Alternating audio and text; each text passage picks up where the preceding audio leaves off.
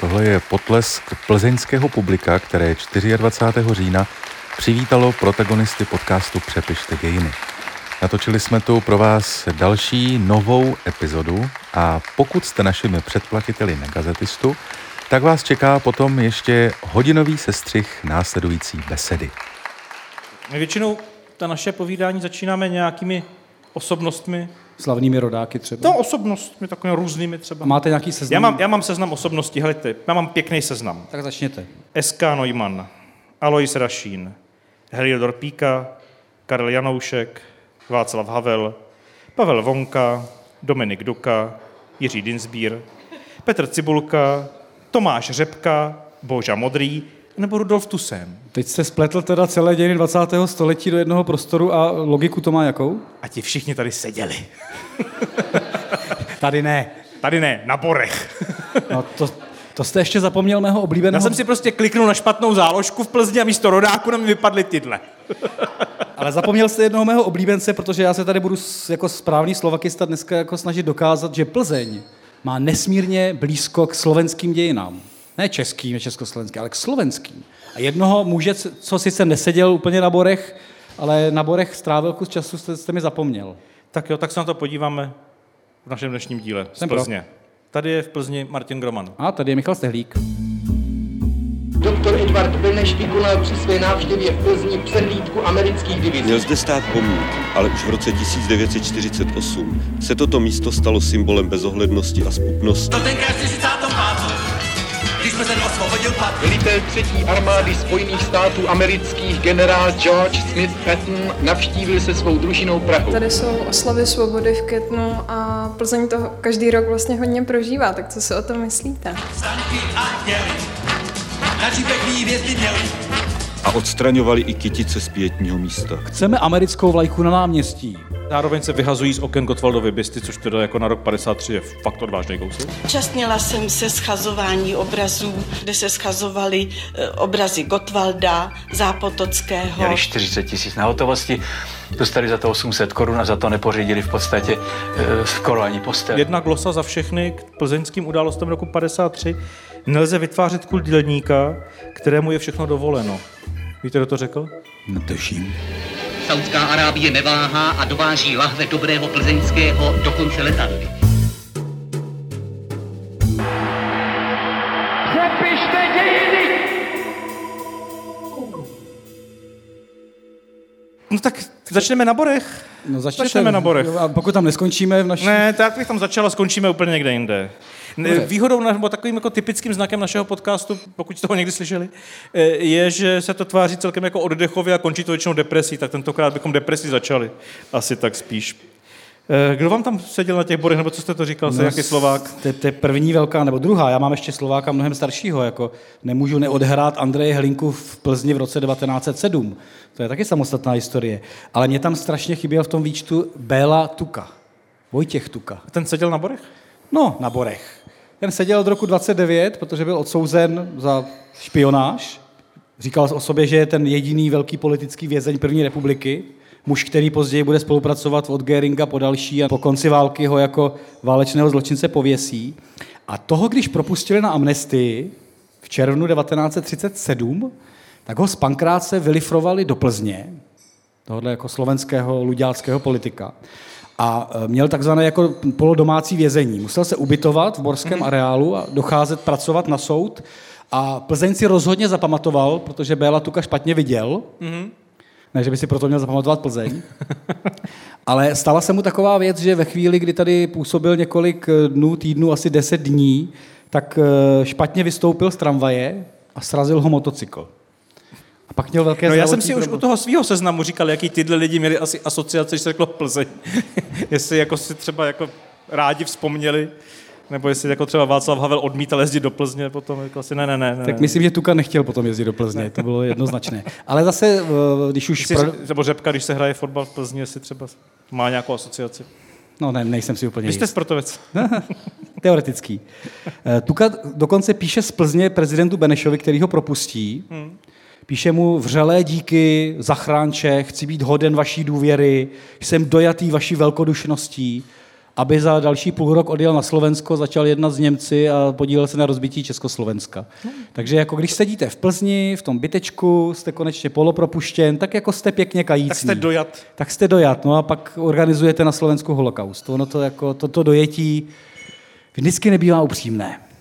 Mně se ještě ve spojitosti s sbory, když jsem si tak o tom něco četl, tak se mi líbilo ta moment, nebo líbilo, to nelíbilo, jen mi to přišlo odporně absurdní vlastně, jak eh, se tomu oddělení D1, u kterého dneska bychom asi měli nějakou jinou aso- asociaci než oni tehdy, tak se mu říkalo Kreml, protože tam seděli ti nejvýznamnější političtí vězni a ten jako úžasný teda nápad těch bachařů, když se převlíkali do montérek a s výkřikem neseme vám pozdravy od dělníku ze Škodovky, vstoupili na celu a toho vězně tam jako zrasili. To mi přijde jako hodně hezký teda. Tak to, mi to tady mají nápady, vám povím, takhle na borech. To tak k napadu se ještě dostaneme. Jo. Můžu ještě odehrát, jako, než dojdeme k tomu dramatickému 20. století toho svého Andreje? Hlinku? Hlinku. Tak jako jak tady má blízko na Slovensku? To je Plzeň je dost daleko. Ne, ne, ne, Hlinka tady měl v roce 1907 dokonce dvě přednášky. V době, kdy... To se stává i jiným lidem. Máme první a on měl, A teda, poslední. on jí měl teda 6.11. Jo, jsme docela blízko. A bylo to v době, kdy uherské četnictvo zastřelilo v Černové na Slovensku v Horních Uhrách 15 lidí a Hlinka byl ten jako velký mučedník, takže přednášel o tom v Plzni 6.11., jak uherská vláda ničí ty Slováky a Plzeň prostě aplaudovala. 11.11. přišlo 7 tisíc lidí v té době na něj, Mhm. kteří křičeli během jeho přednášky, to bylo takové zemité. Když mluvil o uherské vládě, tak dobový tisk přinesl informaci. I zaznívaly výkřiky. Fuj, hamba, cikáni, hunové, darebáci. A plzeňské publikum bylo prostě Koho, emotivní. koho tím mysleli? Mysleli uherskou vládu a četníky. Navíc uherská vláda udělala tu chybu, že za ním poslala tři tajné č- eh, policisty, kteří tak stáli v rohu té Sokolovny a psali si na tu manžetu a pak dostal Hlinka o rok navíc za plzeňské projevy. To, to už je jako trošku, trošku horší. A tehdy kritizovali ředitele zdejšího gymnázia, že zakázal žadstvu přístup na přednášku, včetně toho, že uh, učitelé prý měli kontrolovat po sedmé hodině ulice, zda žadstvo se nepotuluje a náhodou na tuhle zlovolnou přednášku toho Slováka nepřijdou. To, Takže je, to je vůbec hezký svět, kde jako se nesmí žadstvo potulovat. To bychom asi dneska nevysvětlili. ale k sedmé hodině ještě víc. Však sedmé. Viděl jste toho žadstva tady okolo? Jo, jo, jo. Nechtěl bych je přesvědčovat o tom, že se nemají potulovat. No každopádně Plzeň zůstala v jeho paměti ještě než se obrátil proti Čechům a ještě z vězení, tentokrát teda ze Segedínu. Píše 30. listopadu, jak byli Plzeňané prostě skvělí a vybrali na Černovou 2000 korun, což bylo pomoc, což bylo úžasné v té době. To je taková hezká česká vlastnost, nebo jiná, nemusí být česká. Oni vybrali na ty postižené asi 60 tisíc korun, na Slovensko doputovalo 35 tisíc. Je to dálka. Cestou, cestou se to rozkutálí. přes, přes, přes tu Moravu, nevím, zda ty 2000 z Plzně doputovali do Černové. Každopádně je to takový jako národní zvyk, že když to sečetli, tak tam trošku něco chybělo. No, tak to jsou takové poznámky na okraji. Ale víte, že my jsme jako vlastně trošku jako hříšníci, že do té Plzně jsme přijeli až teď, protože Plzeň je vlastně naše takové trošku jako erbovní město, bych řekl. V jakém smyslu? No tady se dějiny přepisovaly jako dost masivně, zvláště v souvislosti s osvobozením teda. Předvedla Plzeň moc pěkný výkon. Počkejte, eh, znáte ten aktuální diskurs eh, související s narrativem? Ježišmarja, kam jsme se to dostali takhle Co je, to, večer? co je to osvobození v tom 45. Víte? No tak tady myslím, že se cítil celkem osvobození dobře. Tak přepíšete Co? osvobození. No tak mně se, mně se líbí, tak jako jak vlastně si v tom veřejném prostoru necháváme eh, různé příběhy, různé eh, vyznění těch různých osvobození či příjezdu armád v květnu 45, jak v té části, kterou osvobodili eh, Rusové a Rudá armáda, tak se vypráví ty, jak už jsme to jednou říkali, ty příběhy o těch hodinkách a bicyklech, že jo, zcizených. A tady v Plzni přece jen ty příběhy byly, nebo v západních Čechách ty příběhy byly jiné. Já si pamatuju, jak Miroslav Horníček, Hrodák, jak vyprávěl v 90. letech tu krásnou historku, jak americký vojáci, co u nich spali, tak jim slíbili kakao. V životě neslyšeli. Kakao. Tak udělali hrnec, americký voják tam přinesl zásoby a vařil kakao. Když ho navařil hrnec, teď celá rodina seděla na kanapě, koukala, bude kakao. Tak to ochutnal, řekne, povedlo se a vylil ho. Eh, chápu, že pro horníčka to musel být silný iniciační zážitek. Tak, takže, životního zklamání. Takže jenže celé ty historky vlastně, eh, které máme často tendenci vyprávět jako z jakési charakteristiky národů, souvisí v tomto případě s čistým prostým faktem, že ty armády byly jinak zásobované a jinde měly týl. Eh, což jako neubírá nic tomu, že ano, asi v ruské armádě v té doby i dneška budou eh, zjevy ne, opravdu nedůstojné slova člověk, no tak jako mm, ano, stane se. Ale to, že máte, Myslíte, to, že že vás prostě po- ženou tisíce kilometrů od domova, nedají vám žádné zásoby, řeknou voják se stará, voják má, no tak se voják stará, voják má. No a američané hod měli takové zásoby, že mohli místním i vylejvat kakao. Zatímco doba se posunula, v roce 45 je to kolo a dneska automatická pračka. Chápu to dobře. tak, tak, ano. Ale něco se prostě nemění. Něco se nemění. Tudíž jako tady se na jednu stranu zažije příjezd západní armády. Jasně, máme tady ty historky, Churchill chce jet až do Prahy, eh, Truman říká, ne, ne, ne, to by nám moc nepomohlo, navíc tam už jako, proč bychom krváceli, že téměř hotovo, tam ať si dojdou Rusové, to je stejně jejich. Patton by chtěl dojít až kam? Já jsem si kdysi napsal článek dějin, které mohou být jiné a představil jsem si, že Patton dojde do Hodonína. A pak to člověk rozvíjí dál, řekne se, tak Patton dojde do Hodonína a z Čech je americká zóna, takže za pět let jsme jak s tou součástí Spolkové republiky a Slovensko je 17. státem Sovětského svazu. Co by ten Klaus s Mečiarem dělali? E, by naučili, se by se neděli, němec, se nauči, naučili by se německy a rusky, takhle vám to řeknu. To je Já jsem? Klauze slyšel mluvit německy v 90. letech. 89 ve vídeňské ve televizi. vídeňské televizi, ano. No, nicméně ty všechny my historky vlastně si jako vyprávíme, ale na druhou stranu to přepsání nelze nevidět. Jako v roce 48 se na to povinně zapomene, osvobodila nás rudá armáda všechny a tady si tak jako pomrkávají a říkají, no dobře, no, když, když myslíte. Kdyby jenom pomrkávali, počkejte, to já mám jako úplně jiné téma. Eh, Bránili jeden, se? Jeden z mých mladších kolegů, Jakub Šlouf, napsal úžasnou práci na téma eh, Plzeň a samozřejmě rok 1953, ke kterému stejně musíme dojít. Ale on tam moc hezky, to nechám na vás, ale moc hezky popisuje ty demonstrace z roku 1948. Všichni máme v paměti, v té veřejné, v tom veřejném prostoru. Eh, Plzeňané samozřejmě mají i ten 48. Teď to říkám do těch mikrofonů pro zbytek republiky. To jsou tyhle mikrofony. To jsou tyhle mikrofony, dobře. Tak Tam ty jsou pro ně naopak. Hamba. No, teď je to trošku hamba. Tak on tam má úžasný popis těch demonstrací z roku 1948. My všichni máme ten 53. teď je ta demonstrace, měnová reforma, k tomu se všichni určitě dostaneme. A teď se podívejte, co se děje v květnu 1948 v Plzni. Kdy lidé prostě nechtějí slavit pouze rudou armádu a i na těch veřejných schromážděních, což tehdy režim podcení, se objeví logicky připomínka americké armády. Mě na tom zaujalo, řeknu, nějaká hezká hesla, která se provolávala v Plzni, ale Jakub tam má moc hezkou poznámku.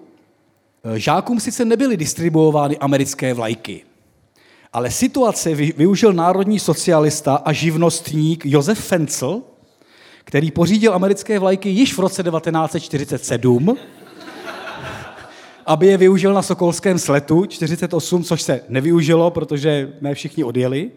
A distribuoval, Jakub Šlouf už neuvádí, zda za, za mrzký peníz, eh, americké vlajky studentstvu, takže na té demonstraci byly prostě americké vlajky v tom veřejném prostoru a nebylo jich úplně, úplně málo. Takže oficiálně je sice nedistribuovali, ale najednou se objevili v tom prostoru.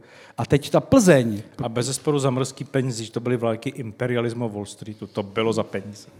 Máte asi pravdu. No určitě. A byl to národní socialista. No to musel- tak, jsme doma. Já jsem zapomněl.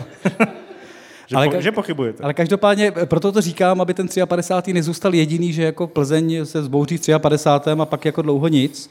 Ale v 48. Hmm. se pochoduje Plzní a křičí se eh, byli jsme a budem, za Benešem půjdem.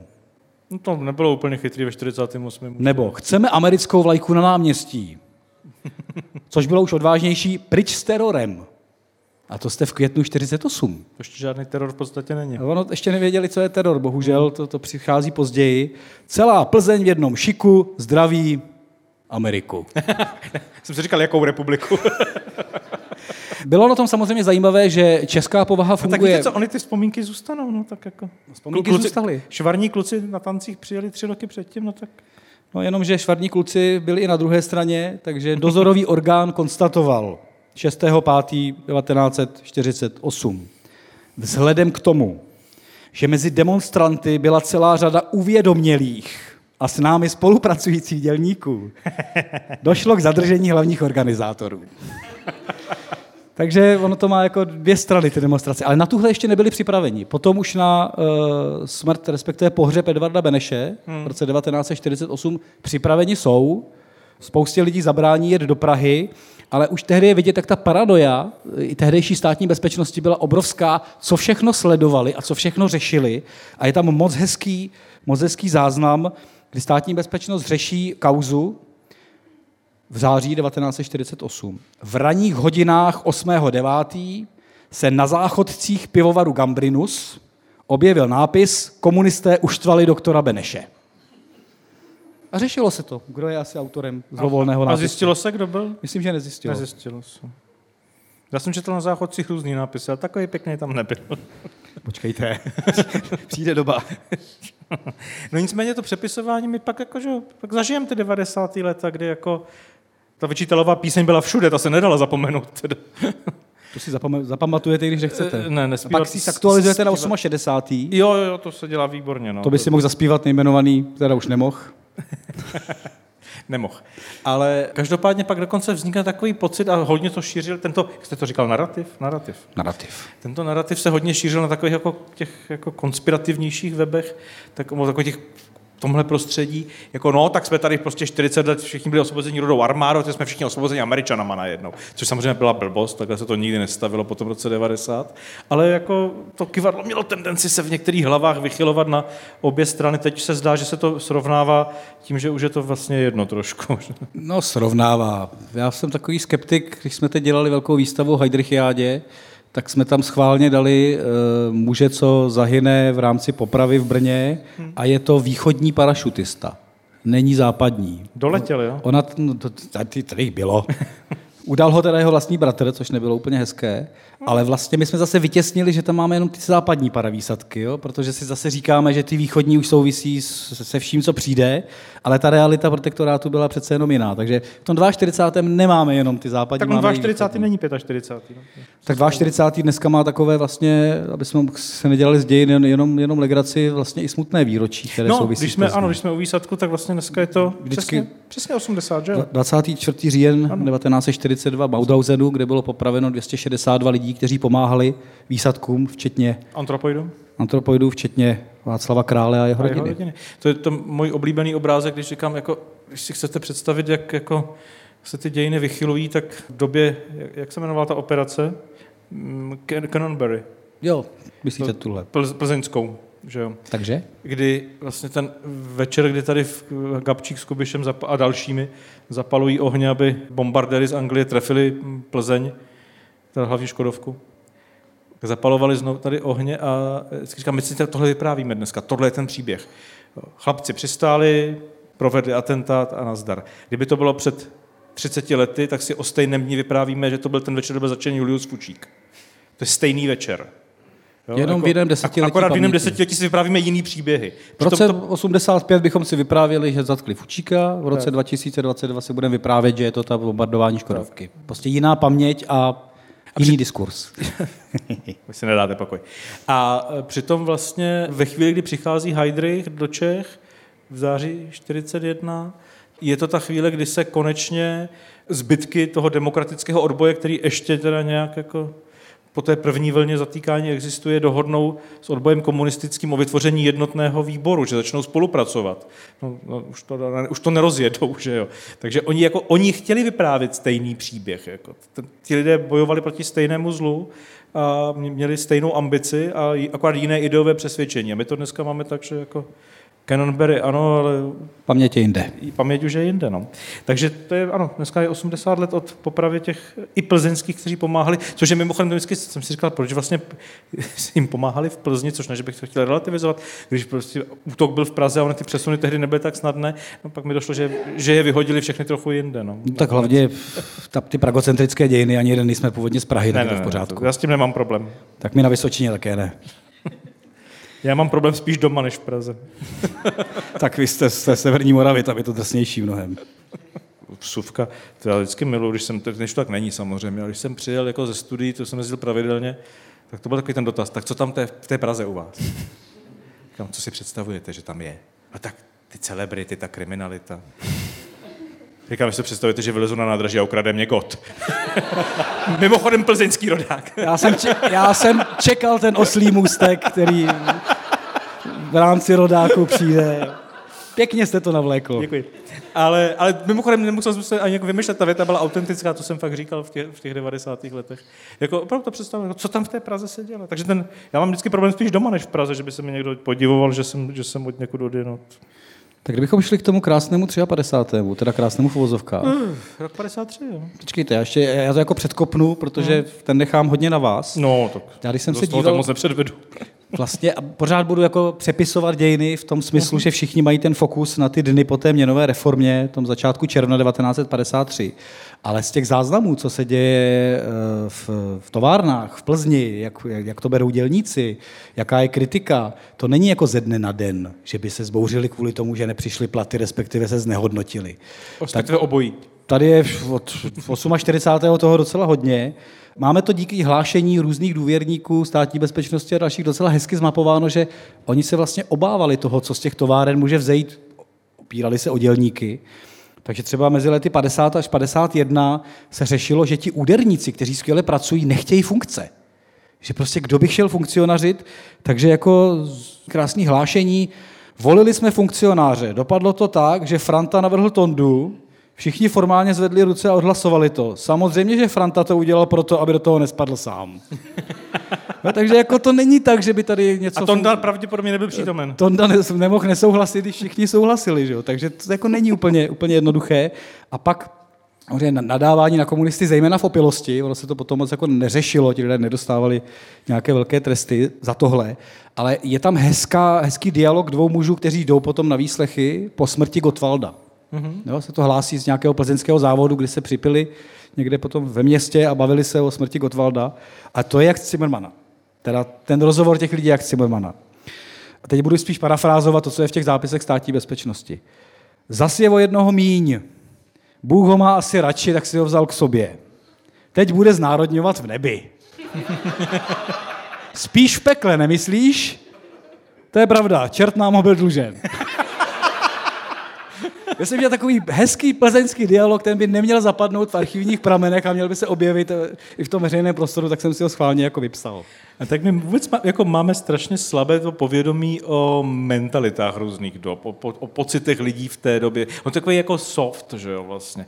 A zkoumá se to, píšou se o tom knížky, no ale ve škole se to moc neučí. Tam se učí ty šuplíčky, data, události, jména, bitvy. I prohrané. Hlavně pro, u nás hlavně prohrané. Nechte nás, to je pořád, to už je naše oblíbené téma. Ale... Vítězové vzdálených válek, tomu říkám. Jo? Vždycky vyhr, to je hezký. Vyhr, vyhr, vyhrajeme zahraničí většinou. Jo, to je pravda, ano. ano. To je pořádku. Doma si o tom čteme. To je hezký. Jsme takový literární da, národ. Dáváme si metály. Ale mm, my si vlastně, jako, když to takhle rozsekáme na takovou jako řezanku ty dějiny, tak pak si ty věci nespojíme zase zpátky. Takže máme dojem, že když jako v listopadu 52 popraví Slánského, takže vlastně spousta... Začátkem prosince, dobře. Pa, já, já, jsem, pro, já, já jsem na ta data. Historik, ano, historik. Jo. 3. prosince. No, vidíte. No. ono to půjde. A víte, jak to vím? No vím to, protože jste psal nějaký článek. Ne. Jo, ne, 3. prosince. Víte, kdo umřel 3. prosince? Ne. Jo, jo. Ale o mnoho let později. Já toho Zápotockého zmíním taky, nebojte. Ne, já už vám na ně nahrávám. Když vy Krígla, já Zápotockého. Tak, e, takže ano.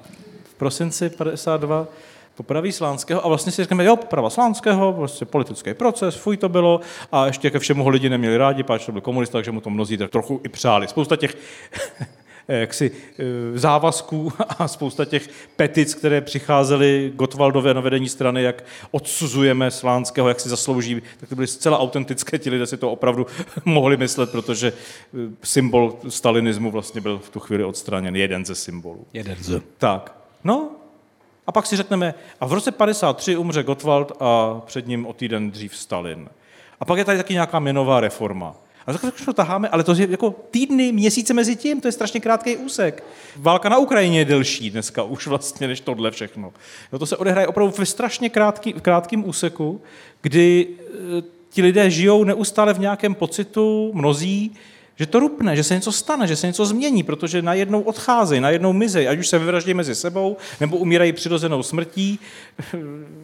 Ale nestane se Ale nic. nestane se samozřejmě nic. A ta, a ta nervozita, ten stres a ta jako tendence v té společnosti, že ten tlak toho stalinismu už musí jednou přestat, tam je evidentně přítomná. Tudíž to samozřejmě bouchne. Zase, my si v té škole řekneme, byla měnová reforma, v Plzni povstali dělníci. Těch e, revolt v té zemi bylo ke 130. 129. No, já jsem si to říkal. Tohle jsme si naskoušeli předem, to je v pořádku. Ale nemohl- jste sázet na to, že si to zapamatuju. A bylo ke těch 100, kolik jsi to říkal? tak to vezmeme od začátku.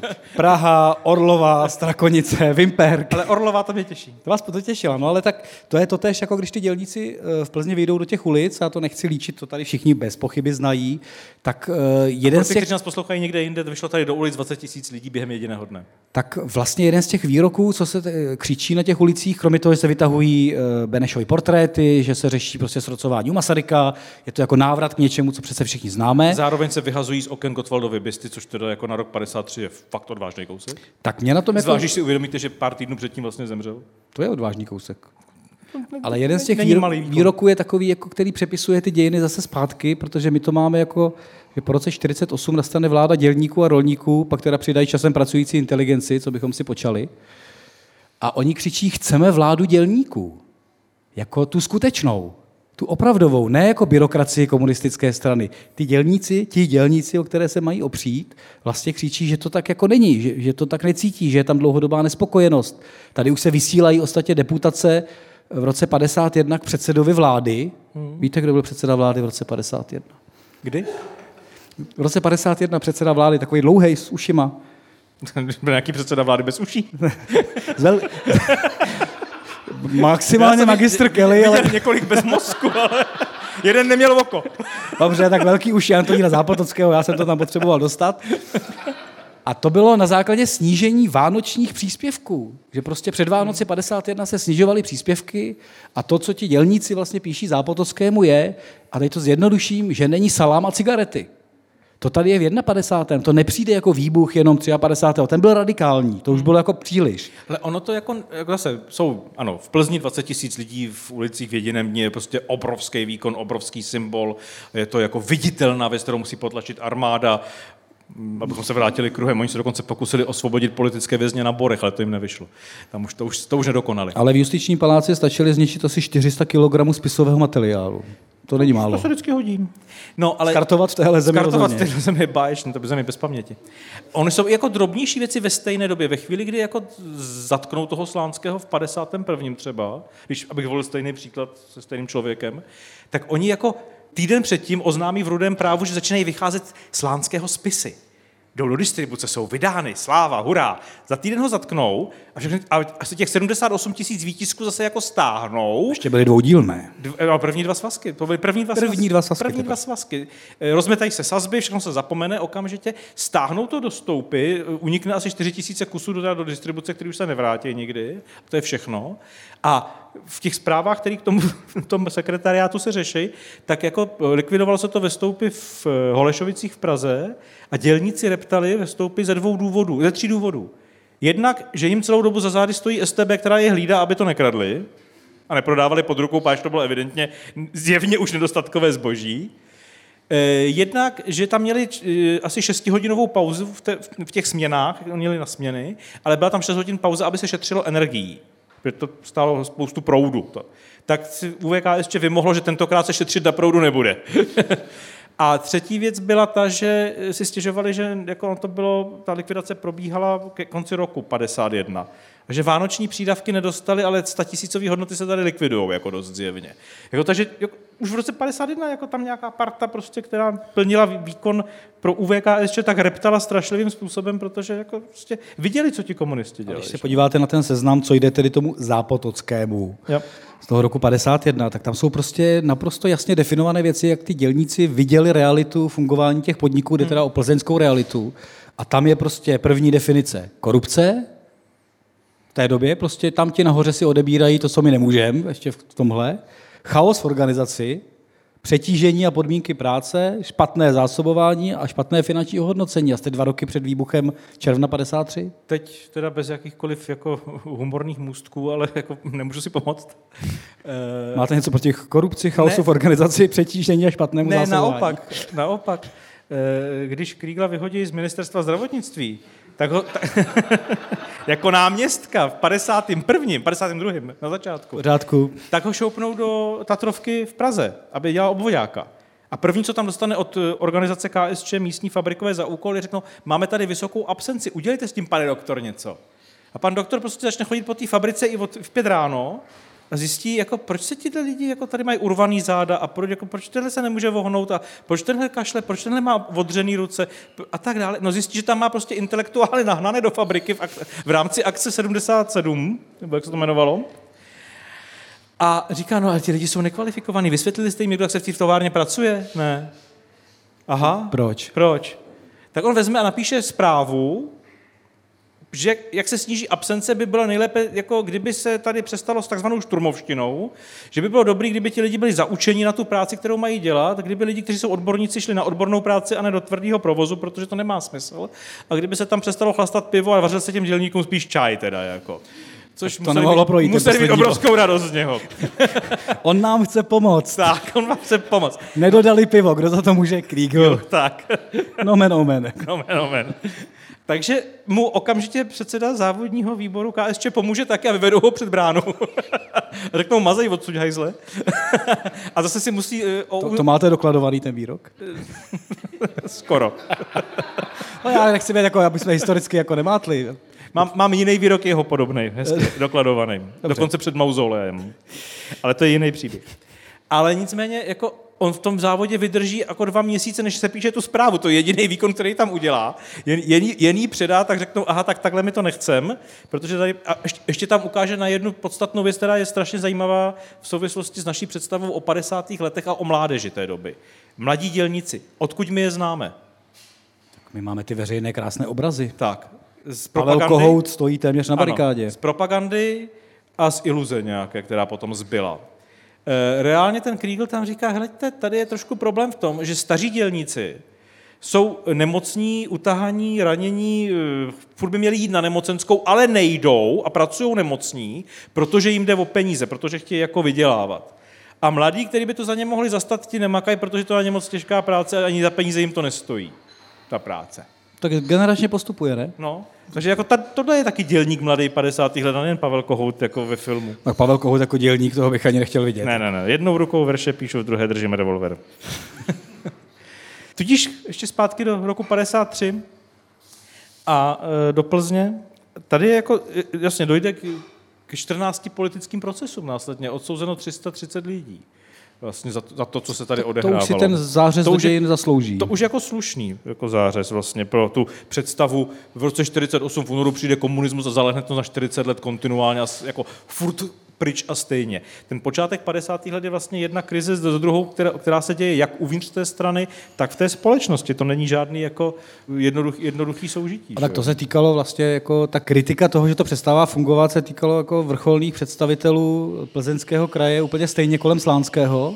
Mm. Prostě postava krajského tajemníka Hanuše Lomského, který je také prostě zatčen a zmáznut takzvaně, protože patří k té špatné partě když se ti soudruzi jako perou mezi sebou, tak to je taky součást 50. let. Jako tady. Stejně jako se to stalo Šlingovi, stejně jako se to stalo dalším krajským bosům, mm. kteří najednou se ocitou v tom soukolí. A ukazuje se, podívejte se, jsou to ta průmyslová centra, mimo jiné to není náhoda, která nefungují.